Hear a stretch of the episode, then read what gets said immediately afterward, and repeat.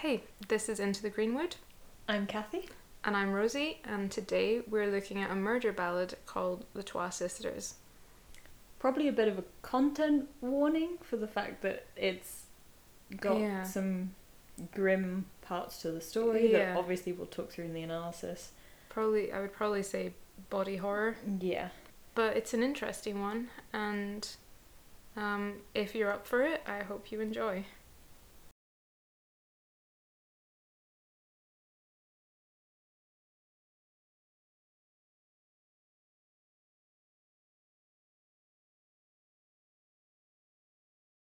Once there were two sisters, both daughters to a king. The elder was dark and the younger was fair, with milk white skin and long yellow locks. One day to the castle came a knight, and he wooed the elder sister with many a gift glove and ring, brooch and knife. But it was the younger who he loved with all his heart. The older sister could not rest for grief and envy, so one clear morning she said to the younger, Come down to the river with me, and we can watch our father's ships come in. She took her by her pale hand, and down to the river they went, and the youngest stood upon a rock to look out across the water. Then the older came up behind her and threw her into the river. Sister, called the younger, trying to swim, take my hand, and all my lands will be yours. I'll not take your hand, and all your lands will be mine, said the older. Save my life, cried the younger, and my true love William will be yours. I'll not save your life, and William will be mine, said the older, as the current swept the younger away. She was carried far by the river, sometimes swimming, sometimes sinking, until she came to a mill dam. Out came the miller's daughter to fetch water for bread. She saw her and cried, Father, draw the dam. It's either a lady or a milk white swan. They pulled the younger sister from the water, but she was already drowned. They could not see her fine neck for all the golden chains draped around it, nor her narrow waist for her golden girdle, nor her lily feet for her beautiful silver shoes. Then to the mill came a fair fiddler.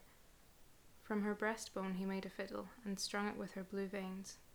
From her nose he made a bridge, and from her finger bones he made pegs. Last he made a bow from her long yellow hair. He took the fiddle to the king's court to play a spring, but all the fiddle would sing was, O yonder is my father the king, O yonder sits my mother the queen, O yonder is my sister that drowned me.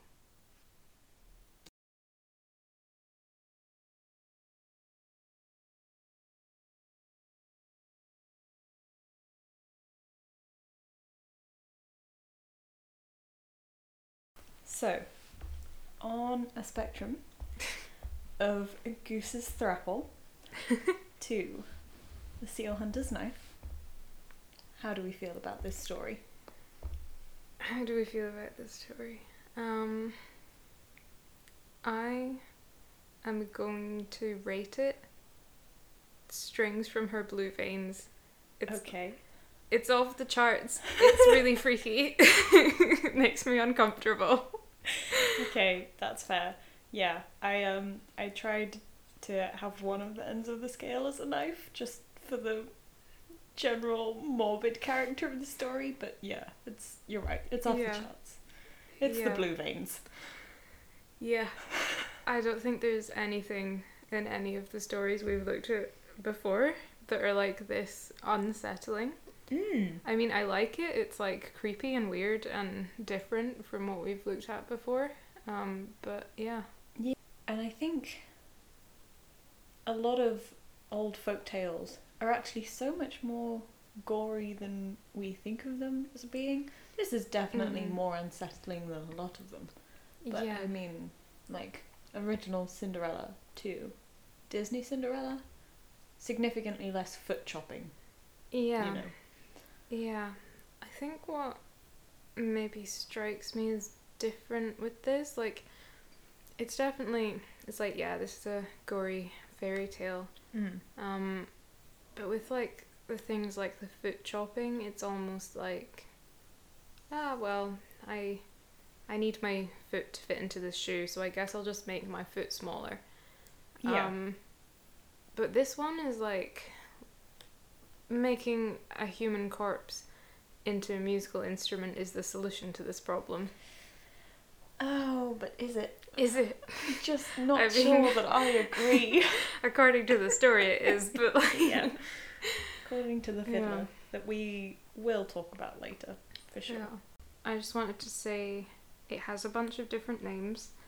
Um, So those are the Twa sisters, the Cruel sister, the Miller and the King's daughter, the Bonnie Mill Dams of Binnorie, the Wind and Rain, the Dreadful Wind and Rain, the Bonnie Swans, and the Bonny uh, Bows or Bows of London. I didn't. I couldn't decide. So first off, um, I just wanted to note about the um, really blatant, like fair-haired character versus Mhm. dark-haired character. Mm-hmm. Uh, it's quite aggressive in this story. It happens all the time. Um, but I just thought I would just like look slightly into the general history of that as a thing. Um, so we see it in ancient Greece, um, and that's basically just because blonde hair was a rarer color. Um, so people were more interested in it, and I kind of feel like there's definitely like a big dark versus light, evil versus good thing, but I think it's a bit more about blonde hair being good and less about dark hair being evil because everyone had dark hair. Yeah. It definitely comes into play dark hair being evil. It definitely has an effect, but I think in its source it was more the focus on the blonde symbolizing light because it would just be silly if everyone had dark hair and was like, yeah, dark hair is evil. I always also end up thinking about kind of fair versus dark, particularly as as an antiquated beauty standard. Also partly to be from the whole working outside and in the sunshine and Yes. that kind of classist Yes. angle that you have less of because in this story these two are explicitly princesses. Um, Yeah. But I think it's something worth noting Yeah. that that is a, a common explanation for it cropping up in other stories. Because we like say several times about how fair the younger one's skin is, and Mm-hmm. um, the kind of I had I had the thing about it being about being working versus not working, and then I think there's a bit of the fact that because blemishes and dirt is so much more obvious on fair skin, there's this idea that if someone's skin is very pale and flawless, then they're sort of uncorrupted and unblemished. The poet Sappho talks about Aphrodite's golden hair in a way that I thought was super relevant to just fairy tales and the way we talk about gold hair. Um, she says that since gold metal does not rust, Aphrodite's golden hair represents her freedom from ritual pollution. Well,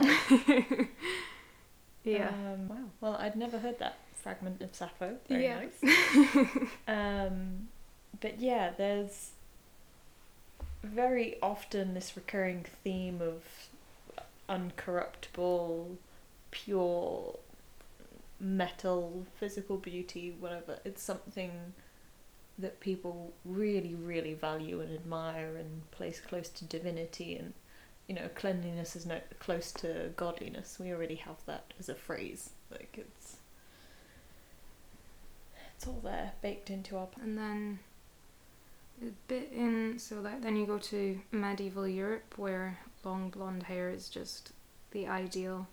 It's in mm-hmm. mythology, it's in art, and stories are full of blonde haired heroines. Mm-hmm. And in Tristan and Isolde, Tristan falls in love with Isolde after seeing just one lock of her blonde hair.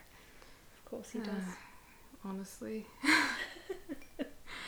um, and then blonde children were more likely to be captured by fairies, and so were blonde women. Hmm.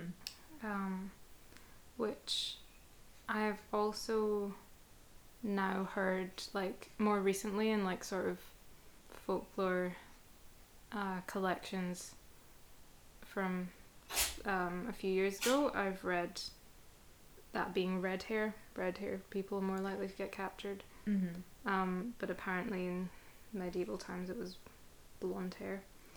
Um, and there was also a little thing about um, stories coming from Northern Europe where blonde hair is pretty common, and they weren't really saying anything by having blonde heroes and heroines, and then those stories move to areas where blonde is less common, and then it becomes associated with heroes and heroines. Mm-hmm.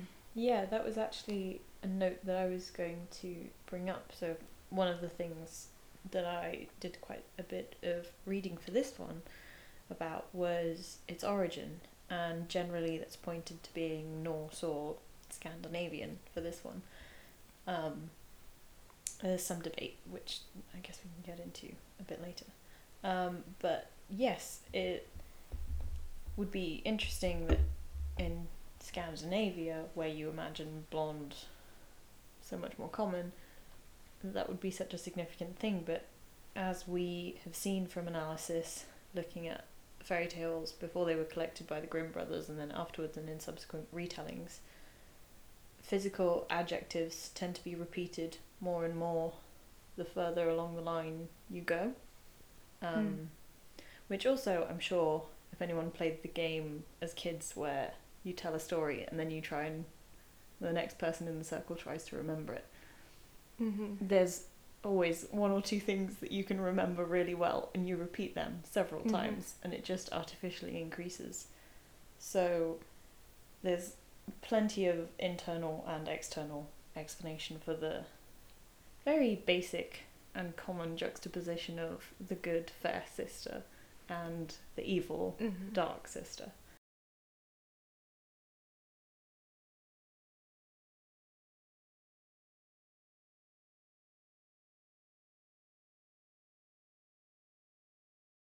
I have a few just things about um, some little variations from the various versions of the ballad. Um, so we have the suitor who is sometimes a knight, sometimes a squire. Um, he's called William mostly, sometimes John. Mm-hmm. Um, but also in like one version, I think it was one, just one. Um, both sisters are in love with the miller's son. The one about them being in love with the miller's son seemed to be an Irish variant. if I'm remembering right, because at least the version that I saw talked about them being in County Clare. But it's also interesting, I think. Like, if he's a knight, it's because the two girls are sisters. If he's the miller's son, Mm-hmm. they're just sisters. There's no reference to them being daughters of the king. Mm, yeah. They're just girls. Um, yeah. It's clear that there's a socioeconomic aspect Yes. to who the suitor is and his position. In a few versions, it was like the sort of gift giving uh, was from the father instead of the suitors, and um, it was sort of like the younger sister is always getting better gifts, basically. Mm-hmm. Um, and they kind of took the suitor out of the equation, but um, I think the suitor was the most common one, and he sounds like a horrible man. Very horrible. Um, there's one. So, the gifts that you have him giving are the ones that are repeated across most of the variants, which is very interesting. And um, I want. I was curious about, say, some of the the symbolism of these gifts that they were repeated so often. The main thing that I could find is that apparently giving someone a knife is bad luck Hmm. because it represents that you want to cut ties. Hmm. Um, interesting. Maybe he's doing that on purpose. Maybe he's not.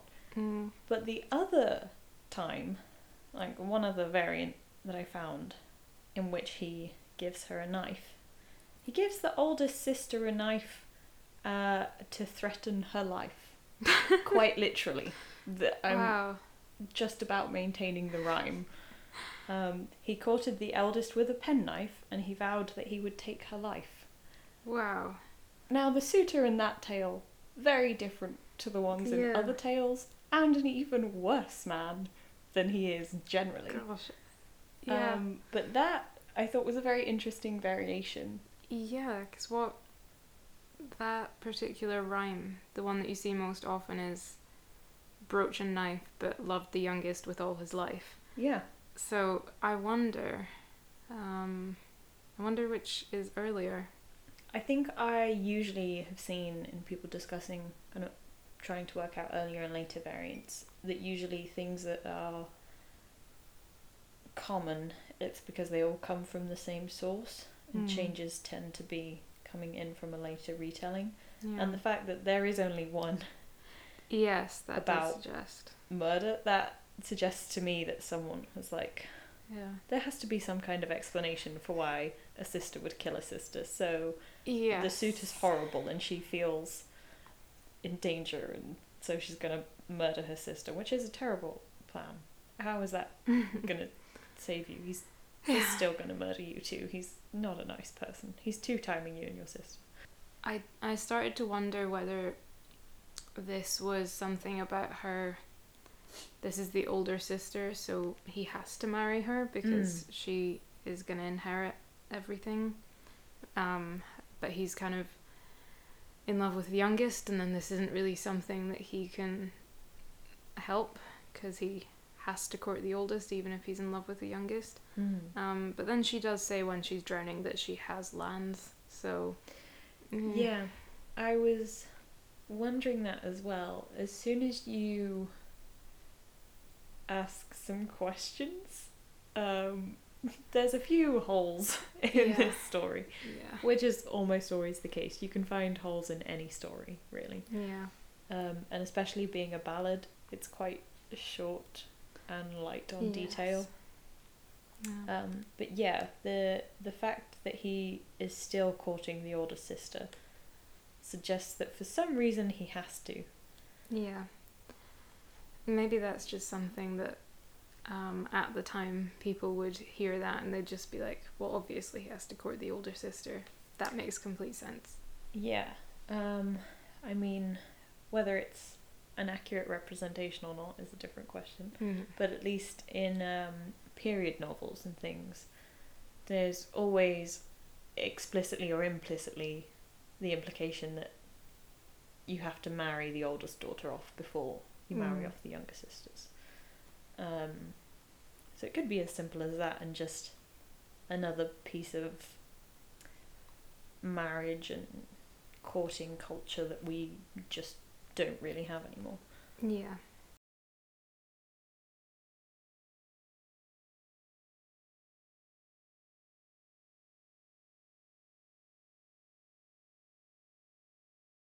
In most versions, it's a fully premeditated murder.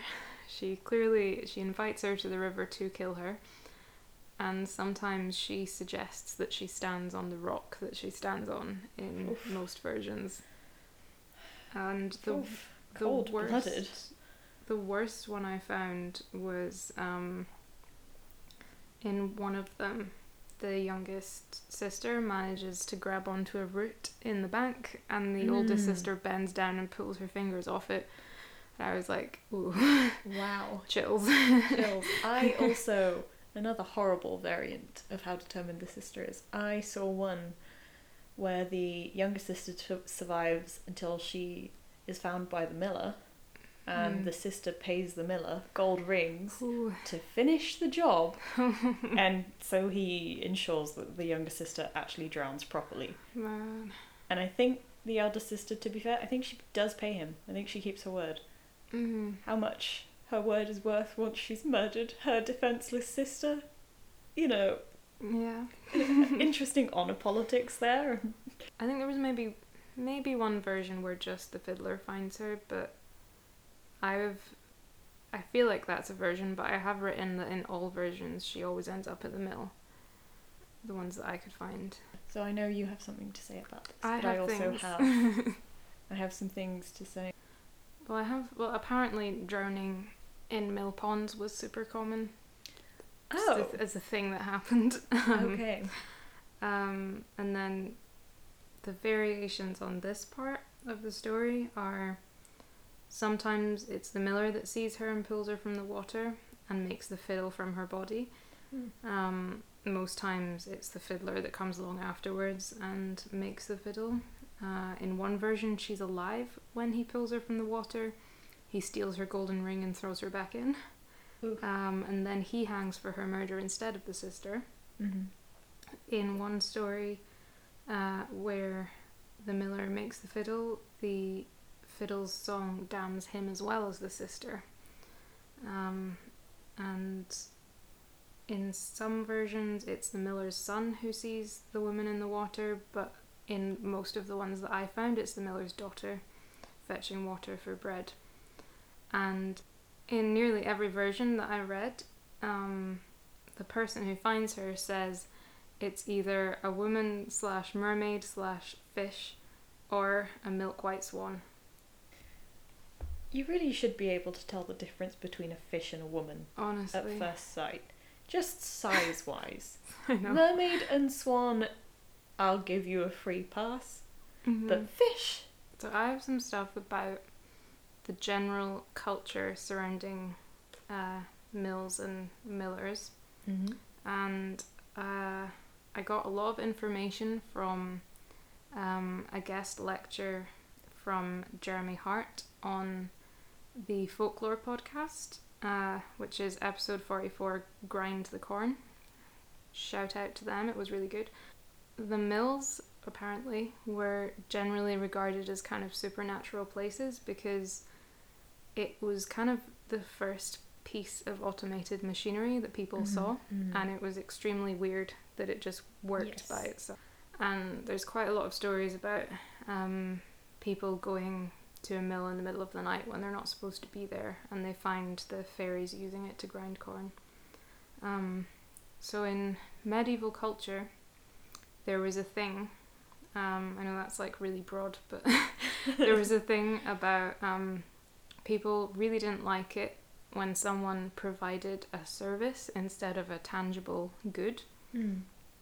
Um, they kind of saw it as stealing, so shopkeepers who bought items and then sold them for more were vilified, and um, so were lawyers, and as, and so were millers because millers would operate by taking some of the flour as payment, Mm-hmm. and people very strongly considered this to be just theft. Version. So I was saying versions where the miller is very evil probably came out of this sort of feeling. Mm. And then the feeling starts to change towards millers when they start charging a flat rate for their services instead of taking flour. And then they start to be bakers as well. And they stop being hated because they're no longer stealing and they're producing something tangible. So we have that detail in the versions where the miller is nice, where the daughter is always coming out from baking bread. Mm. And the family is no longer portrayed negatively here. That's really interesting. And then I just have some of my thoughts about um, just the mill symbolically as you know, like we've we've kept it in here constantly for a reason, even if we're past the point in culture where we have this connection to millers so much. Mm-hmm. Um, and I was just kind of thinking it's this semi supernatural place of transformation. Hmm. So we have kind of um, the miller takes the kind of power of the water to transform corn into flour. Um, the miller pulls the girl from the water, and at the mill she's transformed into a musical instrument. Just the kind of constant, the constantness of the mill in a lot of versions, um, made me feel like there's there's something that people really liked about this transformation taking place at the mill Mm. when it's kind of not necessary. The fiddler could just find her. I suppose then the question is how did the fiddler come about? Did did the fiddler come about because we now need someone else to be evil instead of the miller because we don't we don't hate millers anymore? Or did um or do or are the evil miller variations um was the fiddler taken out and put back in? I don't know Mm. because we were in a in a hating on millers place in our lives. That whole thing about the miller is really, really interesting, especially you saying, why have him and uh, a fiddler? Because Scandinavian versions have asked exactly the same question and decided, yeah, you can do without the miller. seems to be overwhelmingly that the corpse is just washed up on the shore and found by minstrels who, depending on the story, make either a fiddle or a harp Mm. out of her body. And that to me is a, a very interesting twist, and I'll make sure that there's a link to the analysis that I read, though I've got most of this Scottish versus Scandinavian um, thinking from. Um, but this analysis suggests that actually the Scandinavian versions come earlier Mm. because you don't need the mill. Like Mhm. it's easy to get rid of. It feels like it's something that you can add in. Mhm. Um, and then there is also in this analysis some thoughts about why sometimes you end up with them making a fiddle and why sometimes you have them making a harp. Mm. And in the long list of British variants, you can also find both instruments. Usually it's a fiddle Mm. in Scottish ones. Um, this person suggested that it came from Scandinavia and that harps were less common, so it eventually got corrupted into being a fiddle, so Mm. that, that was more familiar and easy to tell the story. Um, but that doesn't entirely convince me. Mm. Partly because through time, stories tend to lose characters because it makes Mhm. retellings easier. Mhm. And also, if the girls are princesses, Mm. a harp is already thought of as a more elegant musical instrument. I think usually you would want to keep the princess's body being made into a harp if you were Mm. pushing the elegance and femininity and beauty angle. Yeah. and you would maybe have the musicians making a fiddle once yeah. you've moved on the girls aren't princesses and you don't have a miller so the change needs to happen more quickly Mm.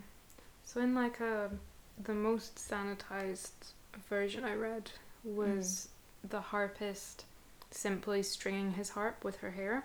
mm-hmm. Um, which like yeah maybe like someone would think of that. Um, but I think there's something extremely visceral about her finger bones becoming fiddle pegs and the bridge of Mm. her nose becoming the bridge of a fiddle. There's something about that where I'm like, hmm someone really thought about this. i think the bridge of the nose is so disturbing because to get that but you have to cut away her face you have to do some incredibly awful Yeah. deep surgical cutting for that kind of thing hmm um it's a horrible horrible image yeah. in a way that yeah using her hair as string or even in in the Scandinavian variants actually the musicians come along years later Mm. so them making a harp again it's less visceral because she could well be bones by then already Yeah. and they just make a, a neat little frame and they're on their way they're not even chopping up the bones to make fiddle pegs or anything hmm But, but we know that if this man managed to make strings out of her veins, he's he's got a full corpse. that's yep that's happening pretty immediately Yeah. Um, especially her veins still being blue. It's really horrifying, and like I like it and hate it at the same time because Mm. it's like it's such a powerful image Yes. and such a horrifying image. and then the music of the instrument revealing how she died is just yeah. Mm. So, uh, there's another folktale that I know of called The Singing Bone, Hmm. Which is almost like a gender flipped version, actually, of this story. Usually people say that it's Germanic. Um, it's two brothers. The older one kills the younger one while they're out boar hunting because whoever kills the boar gets to marry the princess of the neighbouring kingdom because they're Mm. already princes.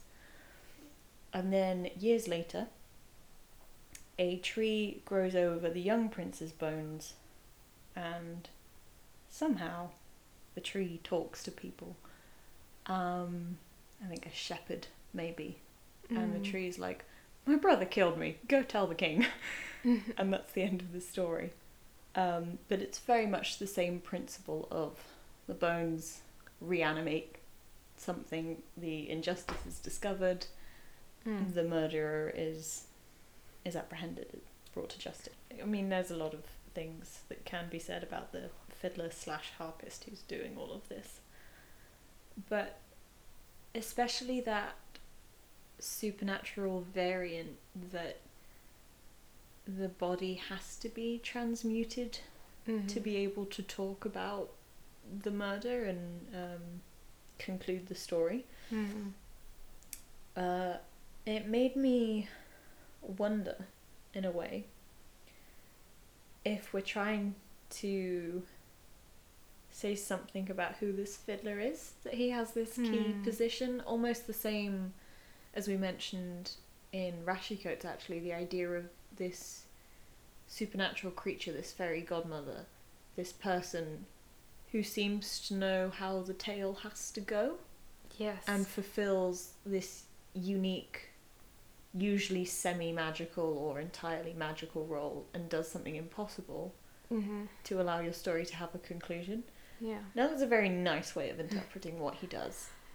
Yeah. Other people interpret a very horrible um, yeah. beauty and death combined, especially with the gender lens, which has merit for sure, and I'm sure we'll discuss a little bit. Yeah.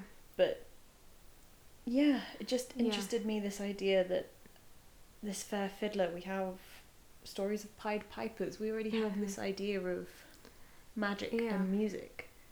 Well, there was. I felt there was definitely. There's a few attempts to make him seem. to kind of key us into the fact that he's not supposed to be a bad guy. um, which I think was just on a few occasions describing him as fair, and on one occasion describing him as blind. Oh. Um, and in some some versions, um, her ghost speaks to him and tells him to do this. But he's very much his role in the story is that of the magical helper in a very Yes. grim um, way in Yeah. a in a kind of like you know it'd be nice if he'd uh, appeared wh- while she was alive but Yes. Very much so. Um, it would also be nice uh, if more of the variants had her ghost explicitly saying, Hey, I know what'll work. I can't go as a ghost. You're gonna have to take me in a musical instrument to go Hmm. and accuse my sister. Um, I think that would help a lot of the unsavory implications of a man happening across a woman's body and chopping it up to make an instrument. yeah Because that's shockingly messed up. yeah but I, I wonder if there's a little lingering feeling about um kind of the place of bards in kind of Mm. the Celtic world and um they were they had so much power and influence that if they insulted a king in one of their songs, the king was pretty much dead. He was out. Um, and I, Incredible. I wonder if this supernatural quality to the fiddler is kind of carrying on that same tradition. Yeah. And it would make sense if it did. We know that our memory works so much better when things are put to song.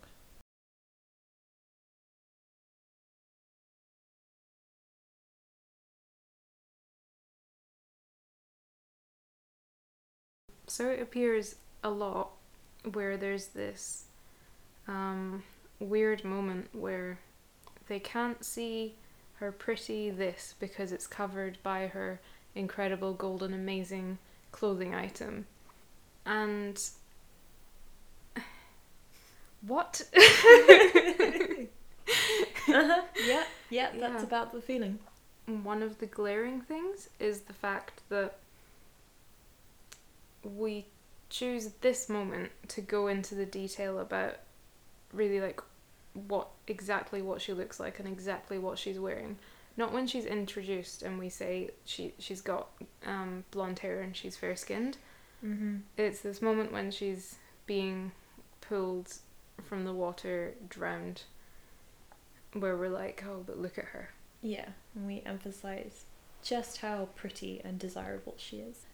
I will say that it could also definitely be linked to the whole um, the way people talk about the death of young people.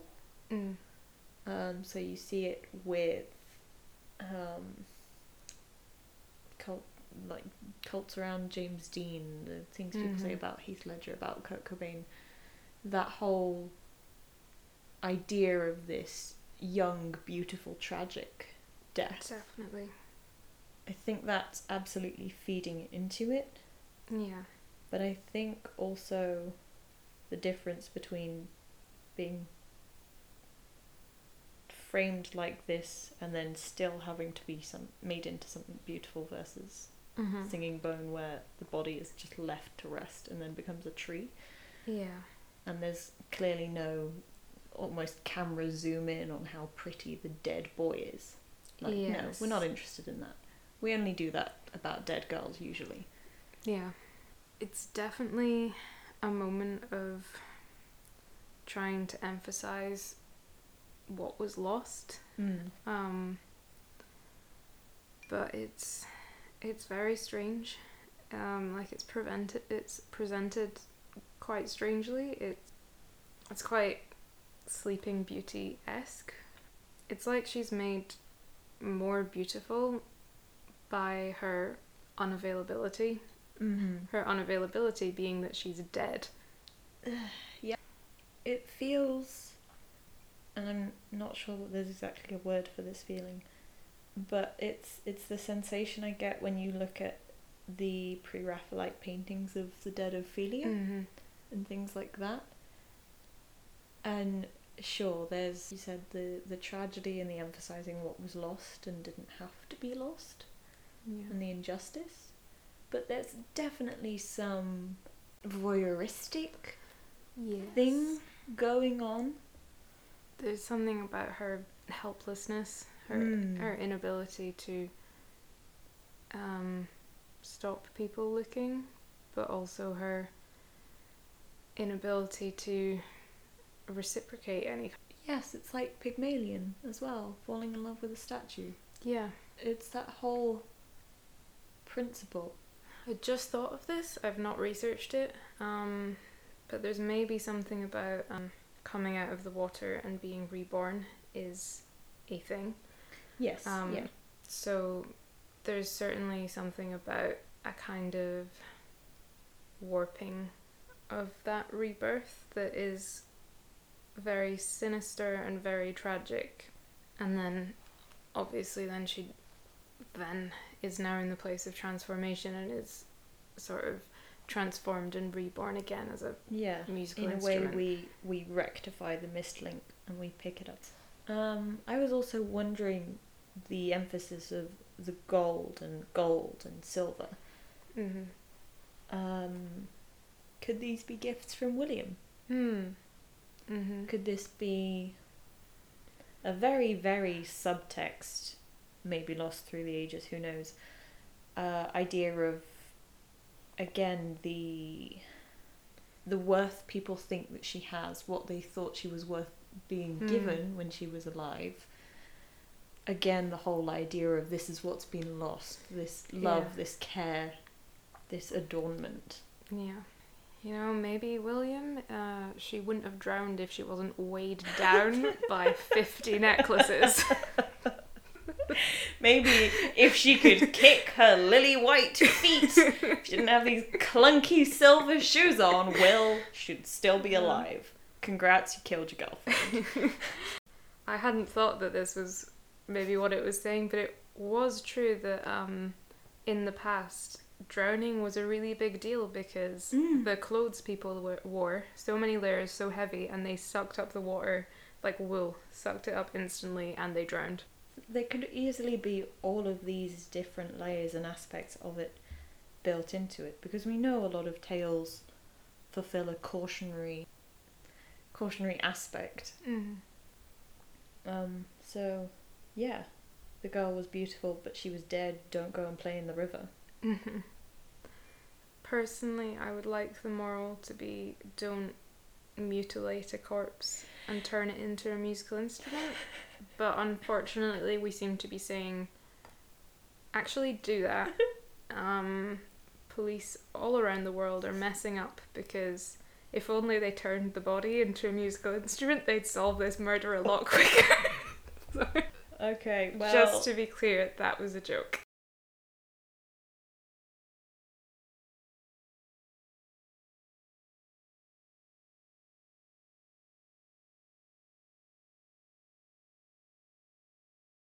The the Scandinavian stories go into saying how they kill the older sister after this happens. Even on her wedding day, they're still like, "Well, you're going down." Sometimes I think sometimes she's burned alive, which is really gross. Wow. Sometimes she's she's just beheaded. She's just stabbed, just killed in a normal way. Um, and I suppose you could say that that's that kind of resolution is implied from the Mhm. ending that you have, uh, and the ending that most of the the British variants have that all end here. Mm. But I thought it was interesting that overwhelmingly the Scandinavian versions explicitly have a punishment Mm. and a moral in them. hmm And I feel like again it makes the potential origin of the story very messy Yeah. because I think you tend to think of a complete resolution like that as something that you have to have, Yeah. but Yeah, I feel like the the dramatic ending of just cutting it off and sort of leaving us with well, you know that this has happened in front of the whole court, you can put it together. Mhm. You know you know what's happened now. You have all the resolution you need. mm-hmm. Feels quite modern. yeah, um, it it strikes me as weird, but and as I as I briefly mentioned, the fact that the punishments all seem to vary Mm. does that mean it was added on and people were like oh actually i would like to drive home the Mhm. fact that there absolutely are consequences for this um, Mm. but it happened late enough in the story's genesis that everyone came up with a slightly different idea of how that would happen Mm-hmm. i don't know um, i find Yeah. this whole trying to trace the story thing super fascinating Yeah.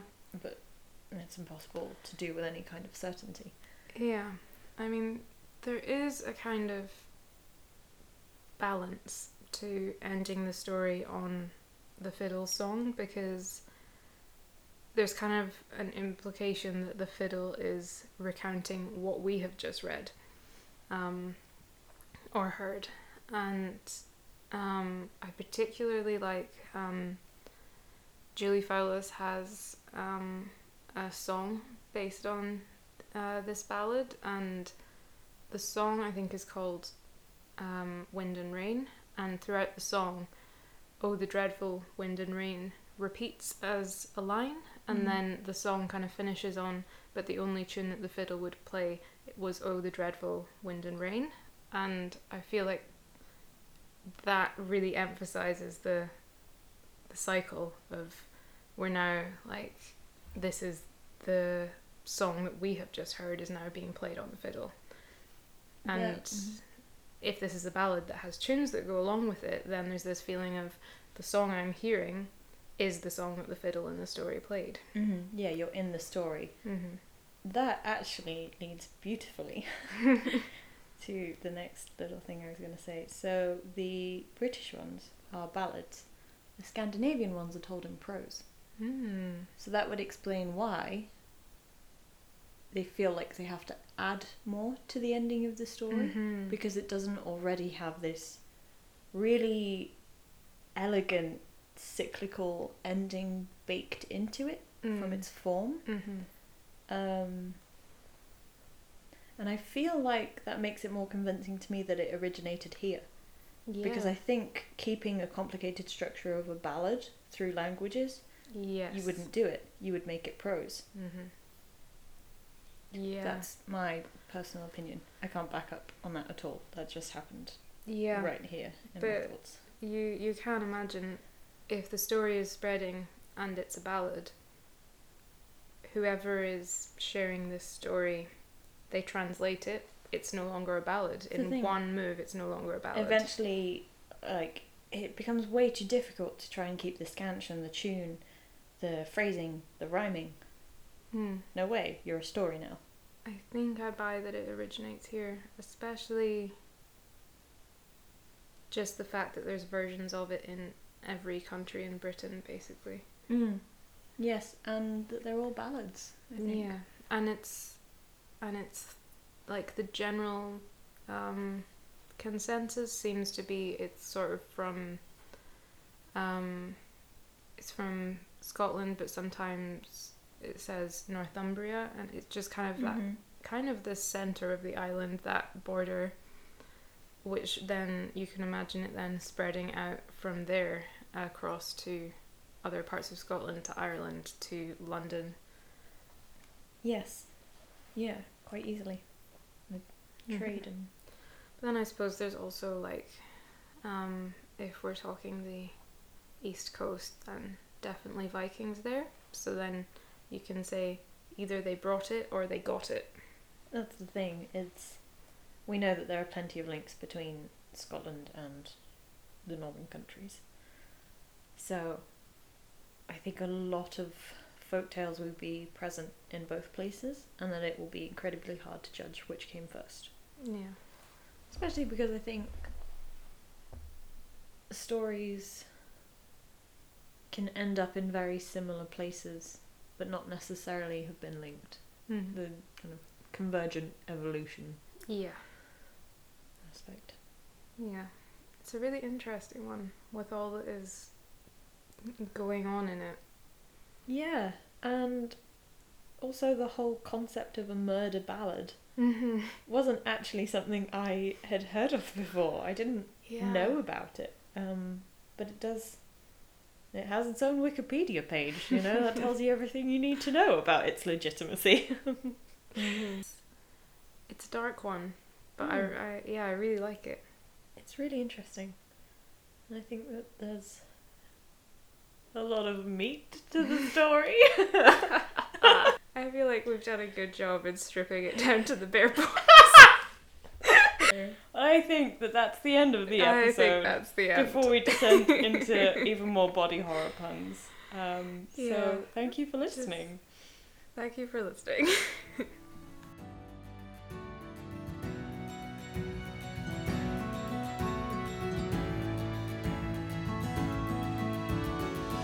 The Folklore Scotland podcast is brought to you by Folklore Scotland, the charity that tells the tales of the past with the technology of today. You can visit our website at folklorescotland.com. If you're keen to become a voluntary contributor or would like to get in touch, send us an email at info at folklorescotland.com. You can also find all of our social media links and a complete list of sources for today's topics in the show notes. Your hosts this week were Rosie and Kathy, and many thanks to Lindley for providing the stunning artwork for this episode. Next week, you can look forward to another Campfire Tale story, and the following week, we return to the Crannog for a panel discussion on monsters. Thanks for listening, and we'll see you then.